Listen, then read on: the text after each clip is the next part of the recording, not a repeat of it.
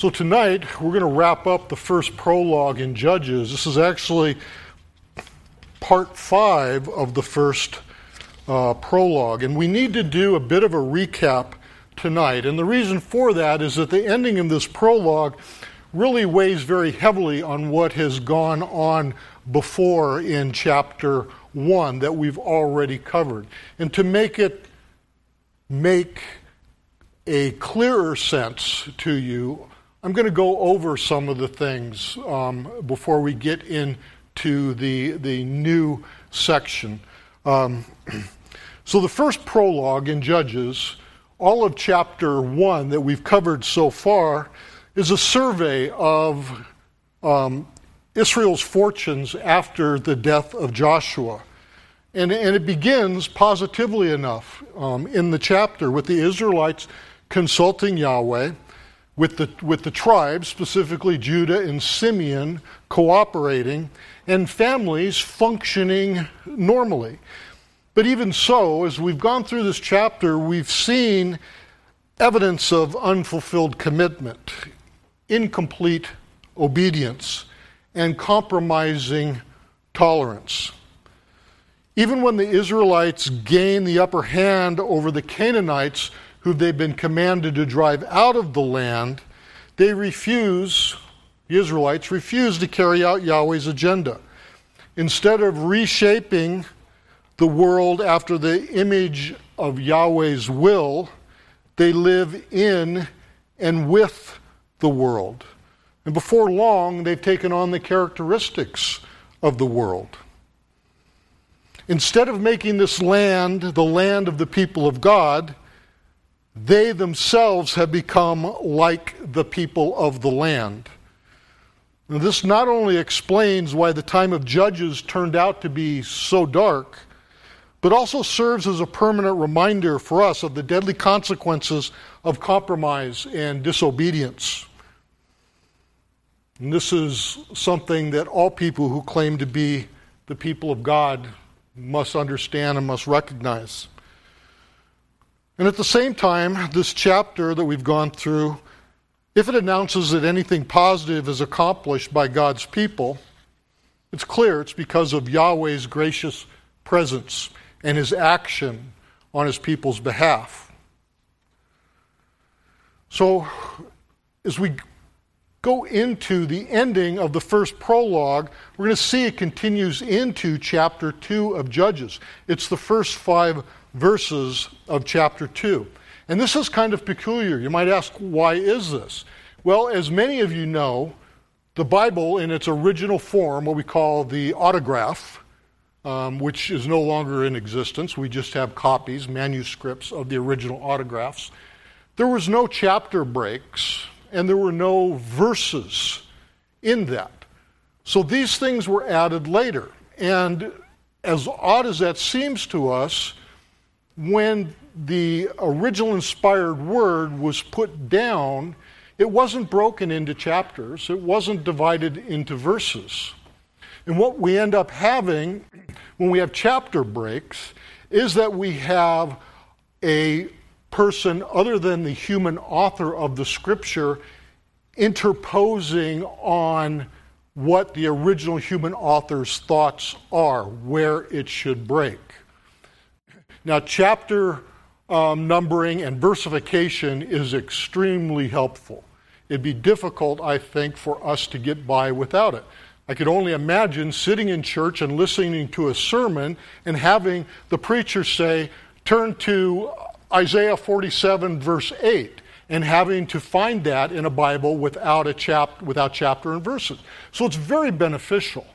Um, but at the same time, I want us to realize that there are instances where it makes it, um, it's interposing, let's say, an artificial system into the text that ne- isn't necessarily there. That's why we have this first prologue continuing on into the second chapter. This, is, does, this is, would not be natural. It, the, the first prologue you would think would end with the end of chapter 1. Well, it's like outlining a paper. If you recall doing that in school, you know, there's different ways to outline things, right? Everybody might have a different outline from the same story, the same account that they have read. So the person who, who came up with the chapter breaks had a completely different idea in mind when they were dealing with this book than the idea that I have. And that's fine. We just have to kind of understand that. Um, so you may be wondering, and if you're not, I'm going to tell you anyway, where, where the chapters and the verses uh, came from. Well, the, the chapter breakdowns in the Bible came about in the 13th century. So this was very late after the writing of the Bible, right? And this was from the Archbishop of Canterbury, a man by the name of Stephen Langton. And Langton was writing a Bible commentary at the time. And he needed a way to direct people to smaller sections of Scripture as he's writing the commentary. So he comes up with these chapter breaks. And it worked well, and there was a good reason for him doing that. It didn't harm God's Word. But just like versification, which came along later in the 16th century with a Parisian printer named Robert Estienne or Robertus Stephanus in Latin, Estienne came up with this idea of adding verses because he was um, originally he was working on a concordance and he needed to be able to direct people to smaller sections of scripture rather than chapters like a verse or two at a time what we would call a verse so he put in this versification system and in 1551 he was the printer who printed erasmus's uh, greek new testament and when he printed the 1551 version, Estienne put in versification. So this was the first time the Bible had verses in it. Well, the first very well known, widespread Bible that was printed on a printing press was the Geneva Bible. And it took the versification and it turned each verse into a separate paragraph. Now, what that does is it completely destroys the thought process that you're following as someone is, is writing if you're seeing a paragraph break down with each verse. When we read a novel or a biography or something of that nature, and we come to a new paragraph, what do we think? Well, completely new thought, right? And so that's the way that we can approach the Bible if we're not careful. So there is an interesting way to get around this. Now, I think when you're doing your studying, when you're coming to church, as I said, these chapter and verses are invaluable. But when you're doing your daily reading, you know, that we have a tendency, because we're dealing with chapters and verses, that we're breaking down God's Word into segments. This is today's segment of God's Word. This is tomorrow's segment of God's Word. And sometimes we find ourselves rushing to get through that. Well, what I've tried, and what a suggestion for your daily reading, when you just want to read God's Word, there are Bibles that are printed without the verses, without the chapters in them. Like Crossway has one, that's what I have. And it's called the Reader's Bible. And it's interesting to read God's Word without that. It's like reading another piece of literature. And it takes away this idea of, okay, here's one verse, I've got X number of verses to go. It's like reading a book. God has given us a book. And unfortunately, what has happened, because of these aids that we put into the Bible, we've turned the Bible into a book made for referencing rather than a book made for reading. So, just a suggestion um, when you do your daily reading, and I hope you're doing your daily reading, um, I, I, strongly urge you to read daily. I like to read cover to cover. Uh, I, each year I read through the Bible. There are some people I know that like to read a bit of the Old Testament, New Testament, Psalm, and Proverbs. I think that's a great way to read the Bible also, if you know the story of the Bible. If you're not completely in tune with the story of the Bible, then I urge you, try reading at least once cover to cover, so you get the, the uh, whole story. So now, back to our text in hand. Judges chapter 2, and I'm going to read the rest of the first prologue, which is just five verses, as I said, verses 1 through 5. Please follow along with me as I read it. now the angel of the Lord went up from Gilgal to Bochim, and he said, I brought you up from Egypt and brought you into the land that I swore to give to your fathers. I said, I will never break my covenant with you, and you shall make no covenant with the inhabitants of this land. You shall break down their altars. But you have not obeyed my voice. What is this you have done? So now I say, I will not drive them out before you, but they shall become thorns in your sides, and their God shall be a snare to you. As soon as the angel of the Lord spoke these words to all the people of Israel, the people lifted up their voices and wept, and they called the name of the place Bochim, and they sacrificed there to the Lord. Now, probably the first thing that needs to be answered here is who or what is the angel of the Lord in verse 1? The Hebrew phrase used here is Malach Yahweh. It's used in reference to God, Yahweh, who is made visible or embodied. We see this phrase frequently in the Old Testament, particularly Genesis and Exodus.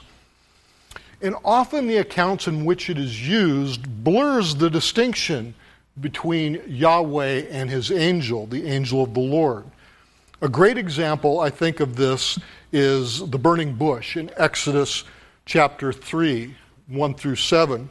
And if you turn there with me, um, I will point out as we go through it the different terms that we find that's, that are inclusive of the Lord our God. So, Exodus 3 1 through 7.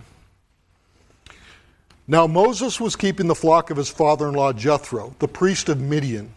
And he led his flock to the west side of the wilderness and came to Horeb, the mountain of God. And the angel of the Lord, here it is, Malach Yahweh, appeared to him in a flame of fire out of the midst of a bush. He looked and beheld, the bush was burning, yet it was not consumed. And Moses said, I will turn aside to see this great sight, why the bush is not burned. When the Lord, that's Yahweh, saw that he turned aside to see, God, Elohim, in other words, called to him out of the bush, Moses, Moses. And he said, Here I am. Then he said, Do not come near. Take your sandals off your feet, for the place on which you are standing is holy ground. And he said, I am the God, Elohi, of your father, the God, Elohi, of Abraham, the God, Elohi, of Isaac, and the God, Elohi, of Jacob. And Moses hid his face, for he was afraid to look at God, Elohim. Then the Lord, Yahweh, said, and then the account goes on. So, in this one example, we can see that the angel of the Lord is connected with the broad sense universal term for God, which is Elohim, and a specific form of that term re- referring to the God, which is Elohi, and the covenantal name for the God of Israel, Yahweh.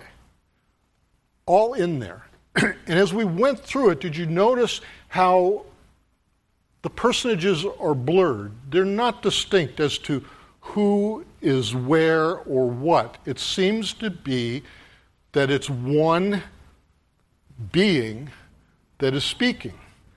And this being refers to this place, this burning bush, as holy ground. Now, you know, when we, when, when we were dealing with um, normal angels, if there is such a word, or your, your, your lesser angel in biblical accounts, that those angels are always very, very clear to the human beings that are that are they are interacting with that they are not the angels are not to be worshipped. They're not to be regarded as divine in the sense that God is divine. They're very careful to tell humans, don't do that, don't bow down to me, you know, I am one of your I am just a brother like you. But here there's a sacredness that's going on. That's that's the point I'm trying to get across. And in Exodus, further on, we see in, in chapter 23, verses 22 24, there's references to this angel specifically in the context of the conquest of Canaan, which we're in in Judges. That's, this is the time uh, of, of Joshua and the time of Judges. And this angel, when I read through the section, notice these things about this angel, this angel of the Lord. This angel is to be obeyed. This angel possesses authority which, if not honored, constitutes rebellion. And this angel has the authority to withhold forgiveness for the sin of disobedience. This does not sound like your quote unquote normal average angel. So, Exodus 23, beginning with verse 20, reads Behold, I send an angel before you to guard you on the way and to bring you to the place that I have prepared.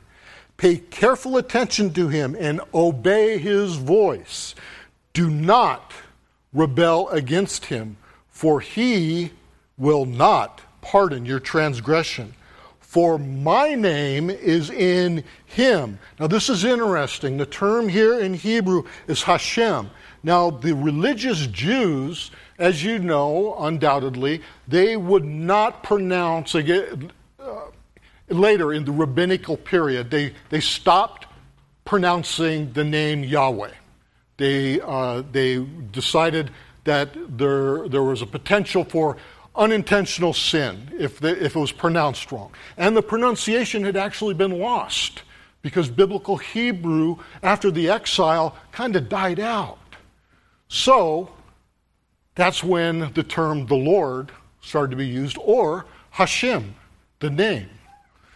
Now, this opens up a whole nother thing that's called the, the name theology. And the interesting thing is that in the Old Testament, in Isaiah, in the Psalms, there are places where the human author writes, when referring to the Lord God, Yahweh, God of Israel, he refers to God as the name. And in these instances where he ref- where the authors refer to God as the name, there's an implication of physical embodiment there.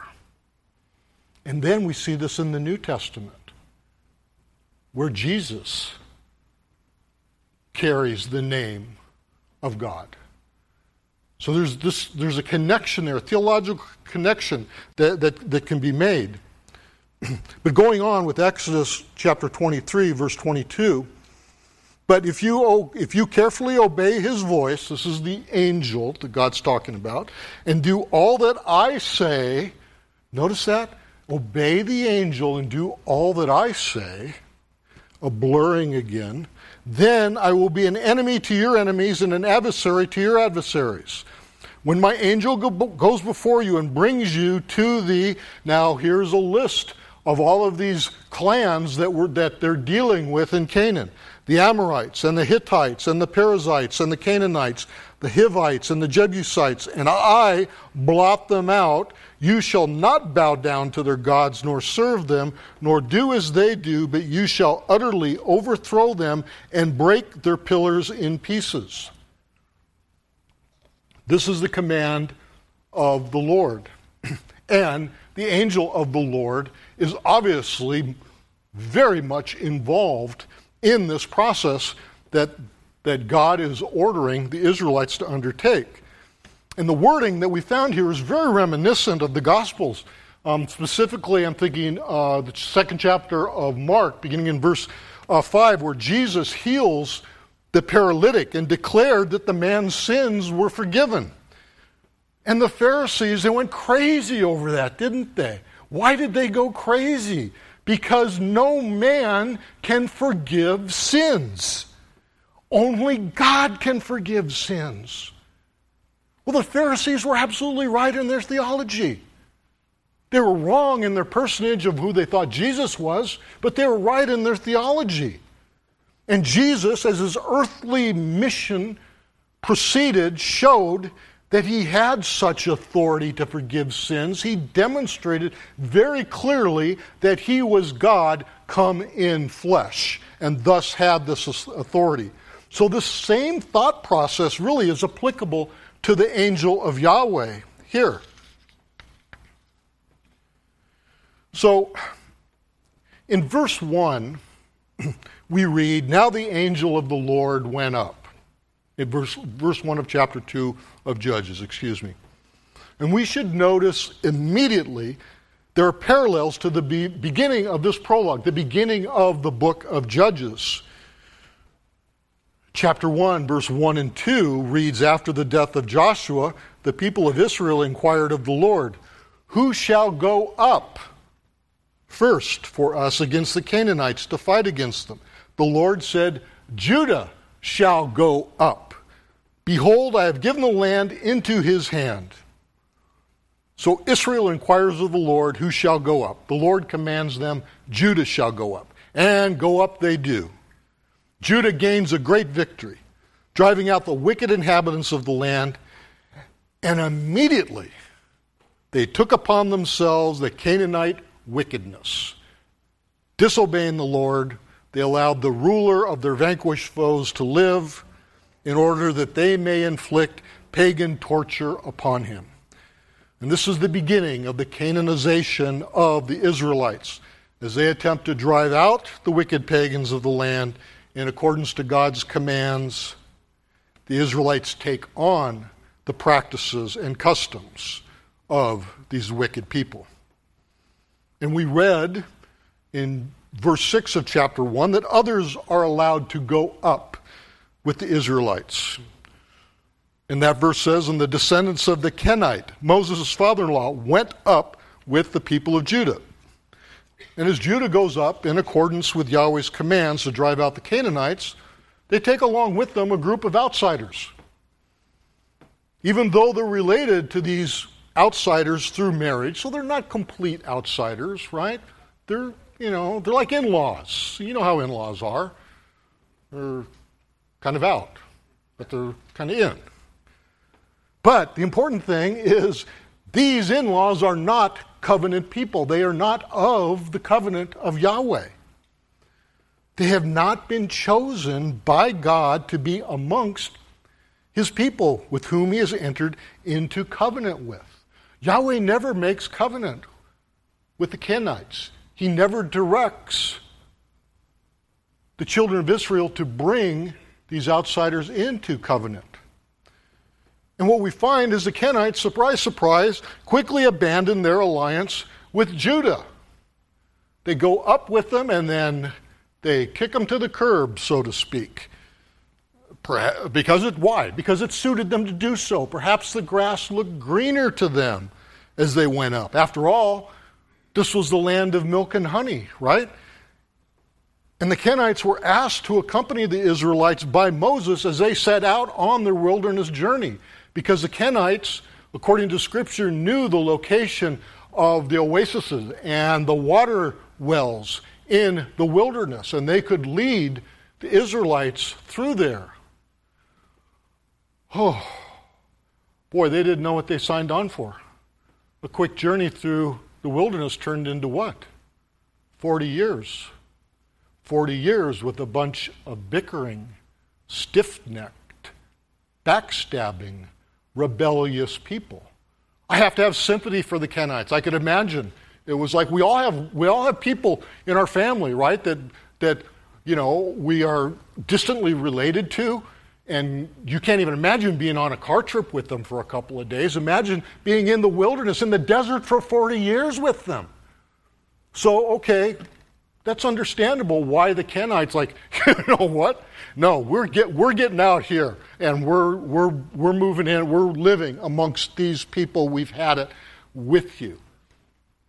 But the problem is, is that that's a human response. The problem is, is like I said, they are not part of the covenant. So they don't have the same direction, the same objectives. They don't owe the same loyalty that the Israelites owed. And as we saw, or uh, as I told you that we will see, that they, they jo- joined in with the enemies of the Israelites, and they will themselves, the Canaanites, will themselves later become enemies of the Israelites and create problems with them.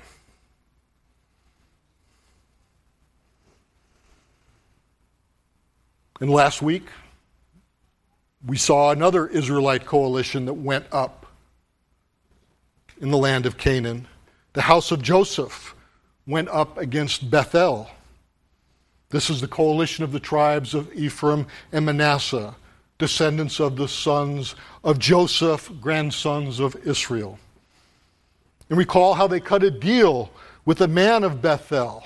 The house of Joseph was told to seize Bethel and devote it to destruction. This is a, a mighty fortified city, according to the text, and they can't figure out how to get in. They see a guy from the, that lives in the city who comes out of the city walls, and they, they nab him and they make a deal with him. Hey, can you get us in? Show us how to get in. Yeah, well, what do you do for me? Tell you what, we'll let you and your family go. Everybody else, everybody else, they're going to be goners. But you, you get a chance. You cooperate. He's going, yep, I'll take that deal. So they allow this guy to leave. They seize the city, they devote it to destruction, and this fellow, he travels north into the Hittite country and he builds another city. He builds another Luz, which was the pagan name for Bethel. So the Israelites just allowed these wicked seeds of paganization to be transported out of Canaan to someplace else. It's like when you come into California and you go to that agricultural checkpoint. You know what that's for, right? It's try to keep parasites and pests from coming into our state in agriculture, right? So this is kind of the same thing, but a spiritual thing. Well, the, the, it's like if the agricultural inspectors are just like waving in a produce truck from an area that they know to be infected with a, with a dastardly parasite, they just wave them in. No, you don't. You're, you're fine. Keep going. Keep going. And next thing you know, we have an infection. Well, this, is, in, in effect, is what the Israelites did in Bethel. And it's not as though the Lord sent his people off on their own. He just didn't turn them loose and hope that, you know, it would work out for the best. No. We read in, uh, in chapter 1, verse 19, the Lord was with Judah, and he took possession of the hill country. But he could not drive out the inhabitants of the plain because they had chariots of iron. And then three verses later, in verse 22, the house of Joseph also went up against Bethel, and the Lord was with them. We just talked about that. The Lord was with them. Think about this. Even in their failure, the Lord was with them. Even in their disobedience, the Lord was with them. When the Lord called Joshua to lead the people after the death of Moses, the Lord promised, I will not leave you or forsake you. When Jacob encountered the Lord at Bethel in a dream, we read in Genesis, God told him, Behold, I am with you and will keep you wherever you go. When the prophet Isaiah is told of the, of the coming Assyrian invasion and that Judah, the nation of Judah, will barely survive, he's also assured of a future victory because, as it says in Isaiah chapter 8, because God is with us. In Hebrew, this is Emmanuel the fulfillment of God with us is in an account that we all know and love dearly. It's with the birth of a boy whose adoptive father, Joseph of Nazareth, was told by an angel of the Lord, not the angel of the Lord, another angel, to call him Jesus, for he will save his people from their sins. And this Jesus, the embodiment of God with us, he made a very, very big promise. Matthew tells us this at the end of Matthew's gospel. Jesus says, I am with you always to the end of the age. How's that? How long is that? Man, that's as long as any human being is going to be alive. Jesus will always be with his people. This, this brings us to our first point that I've been building towards. Even though we may stumble, even though we may lapse into temporary disobedience, our salvation is assured. In the failures we've seen already in Judges, we are told that the Lord was with his people. This did not excuse their intentional disobedience. Don't get me wrong. The Lord wasn't happy with them, He was there with them. And there were consequences for them. There was a price that they were going to have to pay. Just like there are consequences for us even though we are God's elect, even though we are saved by the blood of Christ, if we sin, there are consequences that we must face. But when we sin, we know what we are to do. We are to repent and turn from that wickedness and know that we have forgiveness in our Lord. And the Holy Spirit empowers God's people to do that. That's why we can do it. It's not, it's not that we know better, it's not that we are a little bit more righteous than the wicked. No, it's because the Holy Spirit gives us the power to turn from that sin, repent, be forgiven, and continue on as children of God. Just as the first prologue of Judges proves that God does not abandon his people, God is not like a jilted lover who says, that's it. I'm done with you. I've given you, I've given you a chance. I've given you too many chances. I'm done giving you chances. God never says that to us. That's what's just amazing. I mean, I don't think a human being could just make something like that up. There would be an end to forgiveness. Like when the disciples asked the Lord, How many times should we forgive? Lord, seven times? Borrowing from a rabbinical saying. Like, okay, that's it. Number seven, click, tick that off. That's it. No more forgiveness for you, buddy. Number eight, you're out of here. Pack your stuff and leave.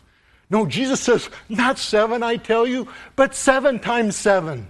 Seven times 77. it doesn't matter. He's saying, just wipe that out of your mind. Jesus gives them a number. It says, as many times as it takes, completeness times completeness times fulfillment is how many times you are to forgive. Because, children, that's how many times I, Jesus speaking, will forgive you. What a blessing that is. And you know what? For me, when I hear that, when I understand that, it gives me a great desire to show my love to this wonderful Lord by doing what he says, by being obedient to him. Because if he loves us that much, where he will forgive us that much, then does not it make sense that whatever he commands us to do is in our best interests? And it's not a matter of he's just a killjoy and he wants to keep us from having fun. No, he knows what's best for us. And he loves us so much, he wants to keep us from that. That's what's amazing about his plan of salvation.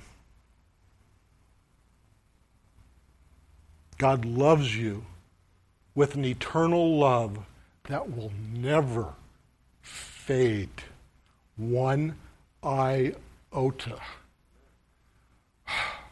As, as, as mortals, I don't even know if we can conceive that. I mean, I love my children and my grandchildren, just like I know you guys love your families just as much as I do. But there's times when they wear on you, you know? It's there's times like, you know, I wish this visit was over. I'm just kind of ready for this to be over. I love them, but I'll take a break and, well, I'll come back later. God never feels that way. And I think that's amazing because I know how much I love my kids and my grandkids. But there's times when I feel like I'm at the end, you know? Thank the Lord I never come to the end. But you guys know what I'm saying. You understand what I'm saying. You've been there.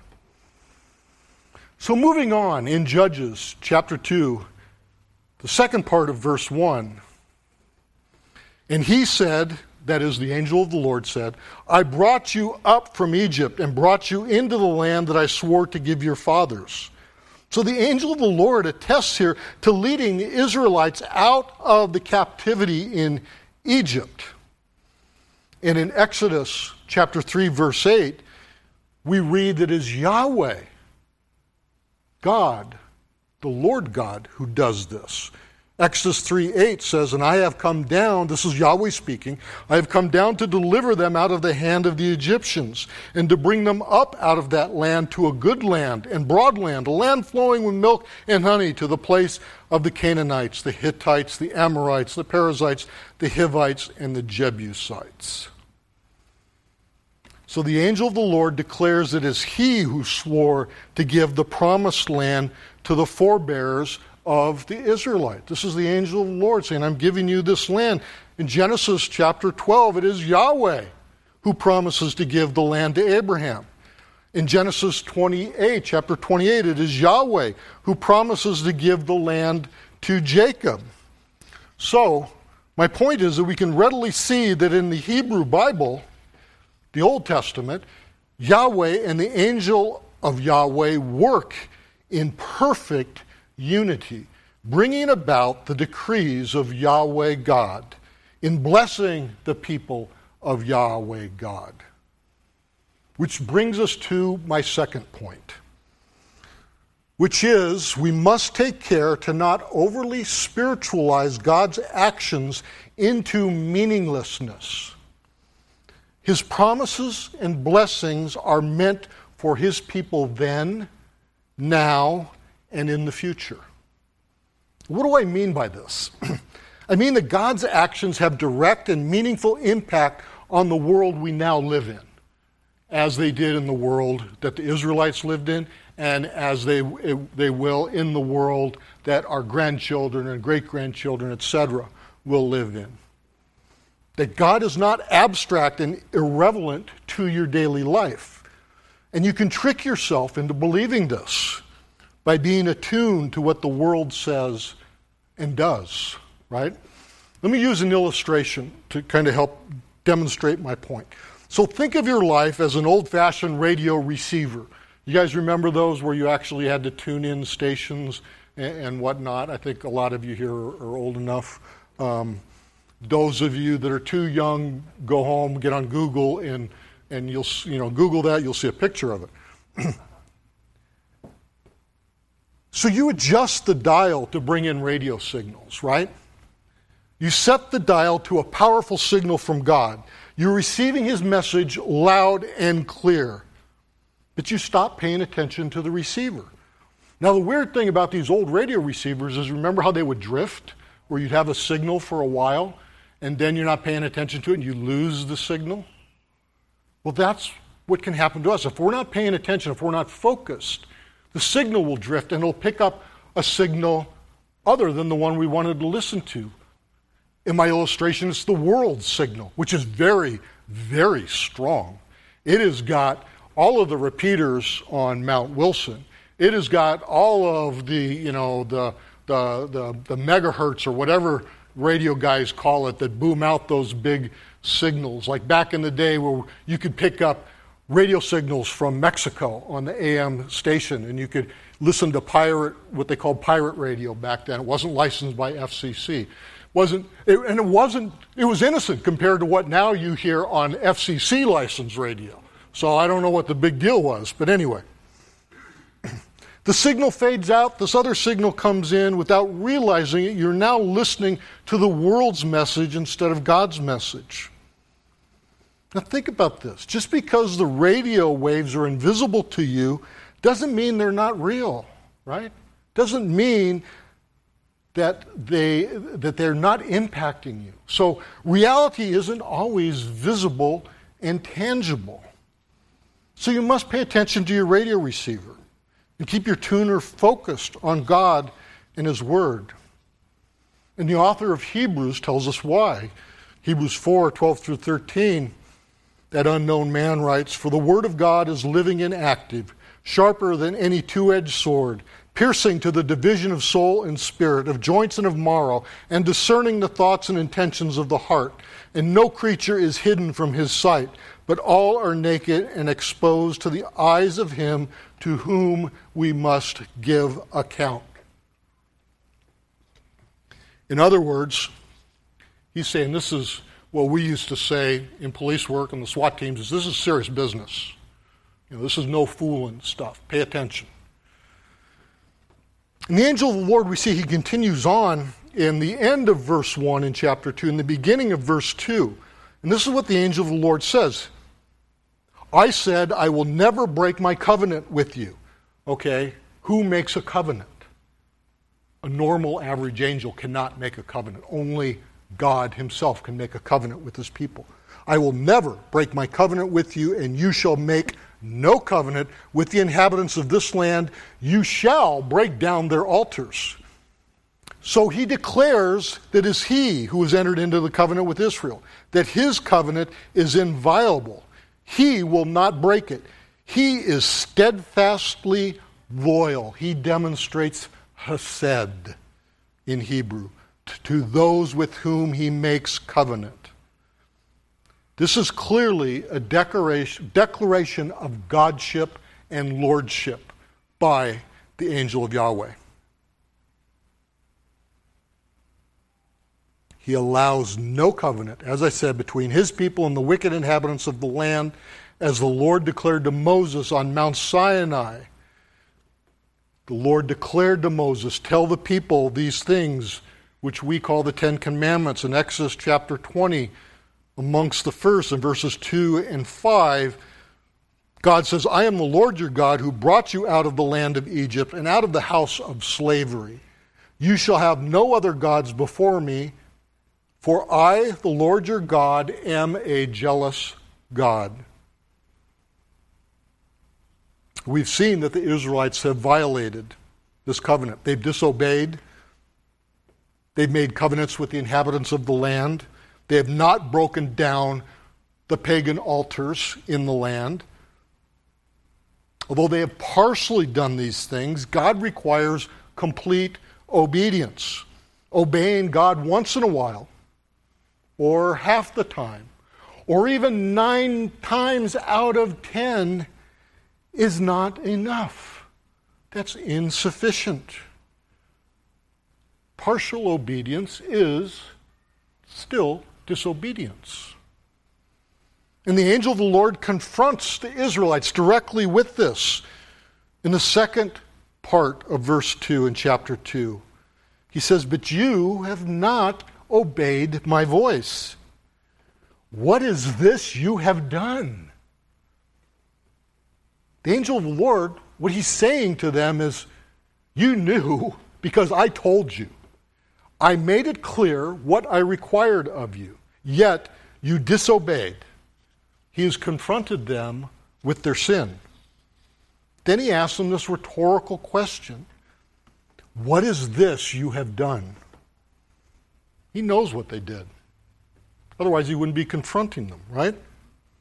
And the Israelites know what they did. They know that because they did it. And because the angel of the Lord has told them what it is they did. So, why does he ask them this question to which all know the answer? Well, we talked about this on Wednesday night. It's for the same reason that God asked the woman in the Garden of Eden after she ate of the fruit of the forbidden tree, God asks her, What is this that you have done? This is the first step in the process of redemption, this questioning. God confronts us with our sin, and we must admit that we have sinned. We must repent, and we must turn away from our sin. God knows this is the only way to salvation for us. So he makes sure that this, our sin confronts us. You've heard the old saying that, you know, your sin will always come out, something along those lines. You're not going to get away uh, with it. And that is a blessing if you are a child of God. God is rescuing you by confronting you with your sin. And there are consequences to our sin, even if we have forgiveness for it. There's still consequences. We see this in verse 3 of chapter 2. The angel of the Lord continues and he says, So now I say, I will not drive them out before you, but they shall become thorns in your sides, and their God shall be a snare to you. What's a snare? A snare is a trap of death for a wild animal. This is a serious thing. Actions have consequences. There is a price to pay for sin, and it is a heavy price. What does it mean when it is said, that our sins are forgiven. I think it's important that we understand this clearly. And many people, I don't think here at Sovereign Grace, but I think many people that are nominal Christians, let's say, or go to church occasionally, or have some idea of what Christianity, what they think it's about. It does not mean that God just ignores our wrongdoings like a kindly grandfather would. Like I have a tendency to want to do with my grandkids if they do something wrong. I don't want to hold it against them. I come up with excuses for them. Our sins are forgiven, yes, but only because God the Son has been punished for those sins. We can say we're forgiven because God transferred our guilt to Christ. Christ has borne our punishment. The penalty, the sin debt has been paid. We do not have to pay it. That's what forgiveness is in the Christian sense. It's not God turning a blind eye to what we've done. When we sin, that is something that is hated by God, but He loves us and He has a way to transfer this guilt from us and to give us the righteousness of God the Son. Jesus became sin for us, as the New Testament speaks of time and time again. Sin must be punished, and it is our Lord Jesus Christ who is punished for us. Even as Christians who are forgiven, washed by the blood of our Savior, and made righteous by Him, there are consequences for our sins. We're forgiven in, an eternal sense, but sin impacts our lives in this present world. We cannot avoid that. Sin can set a pattern and a practice in your life that can be deadly. And your sinning, our sinning, grieves God. It hurts the people we love, our family, and our friends.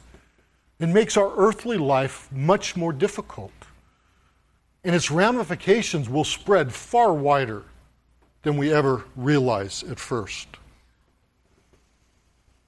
And this is what the Israelites are going to realize. And we must realize within this group of the tribes of Israel, there are people of God. There is a group in there that are the elect of God, just as we are the elect of God. But they're caught up in all of this. And they are going to suffer along with the guilty, the wicked, who are mixed in with them at this time. In verse 4 of chapter 2, we read As soon as the angel of the Lord spoke these words to all the people of Israel, the people lifted up their voices and wept.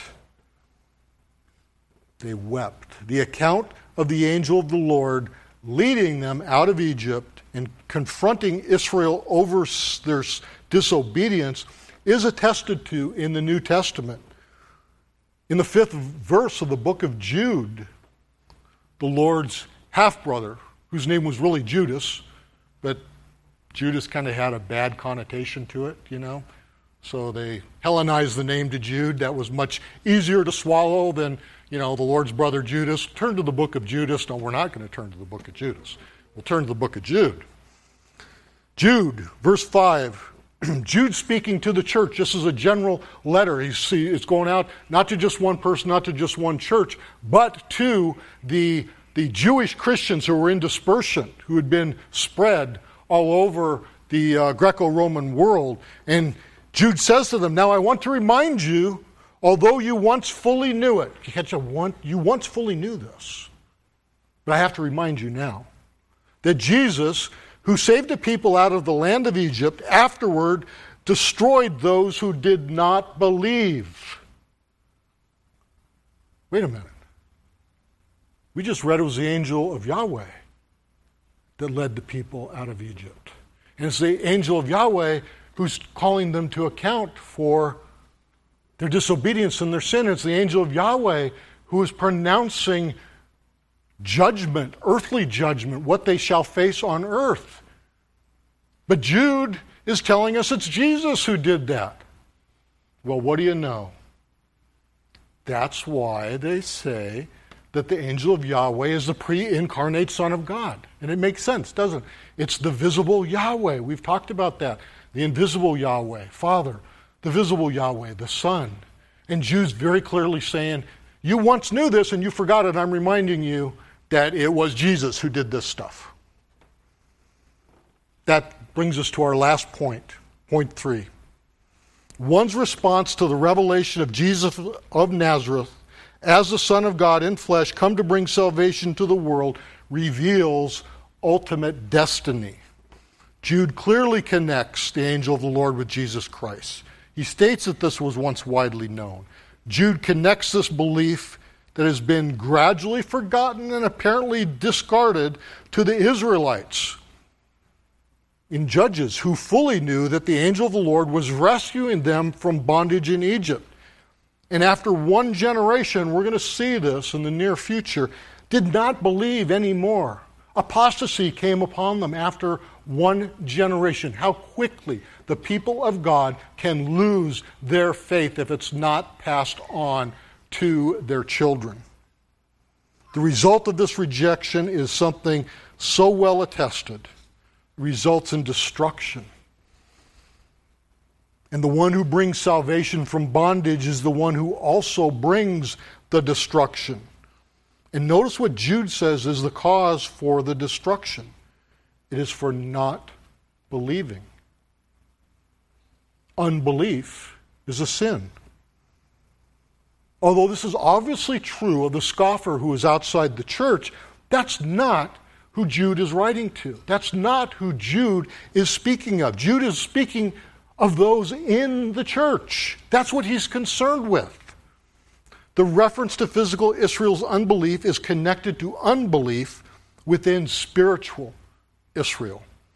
He bookends this in his letter to false teachers of ungodly sensuality in verse 4 that comes before this. And then after this to angels who did not stay within, within their own position of authority. These are categories he's using of those who once knew and once knew rightly, but act in disbelief. Those who have no excuse because they should know, they did know, and yet they disobeyed. And to wrap up the first prologue, verse 5 And they called the name of that place Bochim, and they sacrificed there to the Lord. Israel's response to the speech of the angel of the Lord is dramatic and impressive.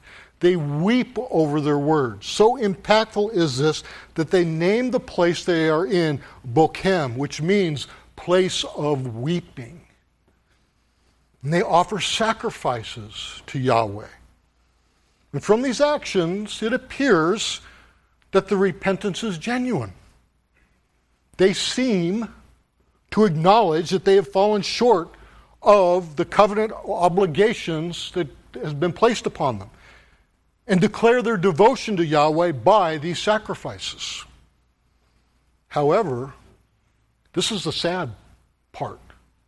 This is the last time in Judges that Israel will respond this way to their sin.